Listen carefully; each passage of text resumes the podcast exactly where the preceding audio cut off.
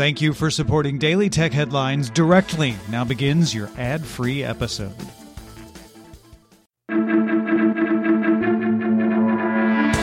These are the Daily Tech Headlines for Tuesday, September twenty-seventh, twenty twenty-two. I'm Jen Cutter. On Monday, online subscription platform Substack announced Substack Reader for desktop and within the iOS Substack app released earlier this year.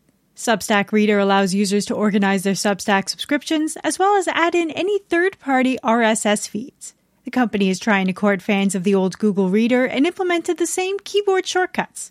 In a blog post, Substack wrote, "We're invested in building distraction-free places for you to connect with writers, readers, podcasters, and video makers you love." Walmart launched two Roblox experiences, Walmart Land and Walmart's Universe of Play. Walmart Land currently features an interactive piano walkway, Netflix trivia, and a D J booth, all on Electric Island. There's also House of Style, which has a virtual dressing room, pose challenges, and a roller skating rink. Walmart's Universe of Play features popular toys sold at Walmart, where players can complete challenges and earn coins. Walmart's chief marketing officer, William White, says Roblox is a testing ground for Walmart in the metaverse and a way to connect with Gen Z. Roblox has more than fifty million daily active users, over half under the age of sixteen. The gaming convention E three will return to an in-person event at the Los Angeles Convention Center Tuesday, June thirteenth to Friday, June sixteenth as both a business and consumer event. The first two days are for business only, followed by a day for both business and consumers, and consumers get the last day all to themselves.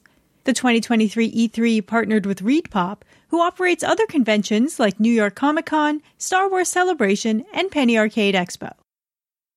In a report released Tuesday morning, Meta said it took down a network of fake Facebook accounts from China attempting to interfere in American politics ahead of November midterm elections. Meta's report claims the accounts are posing as Americans, attacking politicians and posting about inflammatory issues. The small network of eighty-four accounts were not given a chance to grow, and Meta did not claim the networks were linked to Chinese intelligence agencies, only that posts occurred between nine a.m. and five p.m. in China. The report also described the takedown of a larger sixteen hundred account Russia-based network focused on anti-Ukraine propaganda in Europe.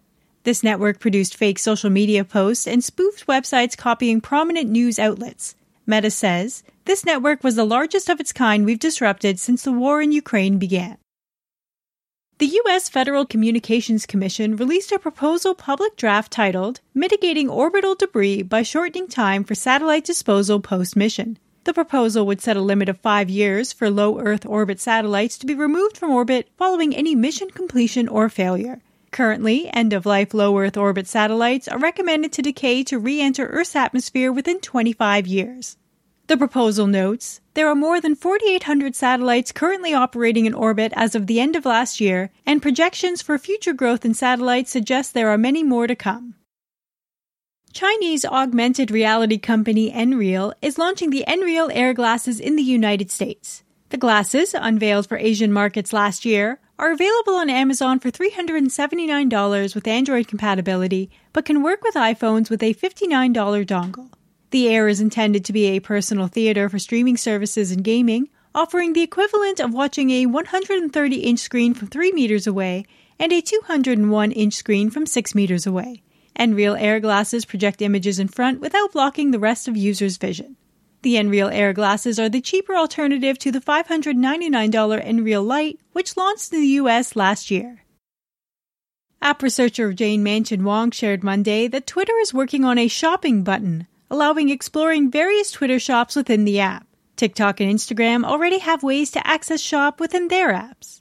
In a related story, Meta confirmed to The Verge that Instagram is running a test with a small group of users which removed the shopping tab from the home feed.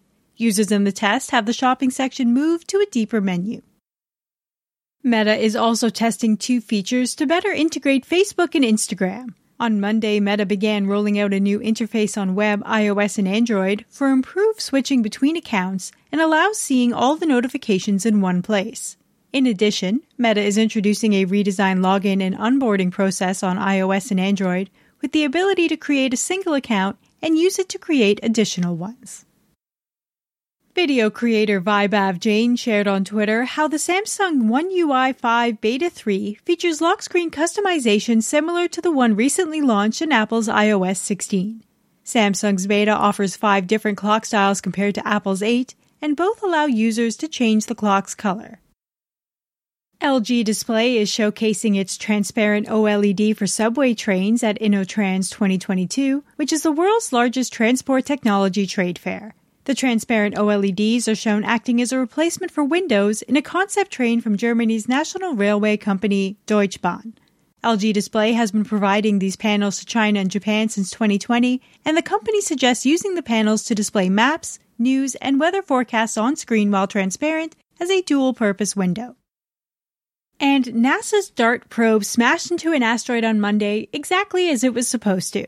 DART, the Double Asteroid Redirection Test, sent images of the approach to the one hundred sixty meter wide asteroid right up until impact.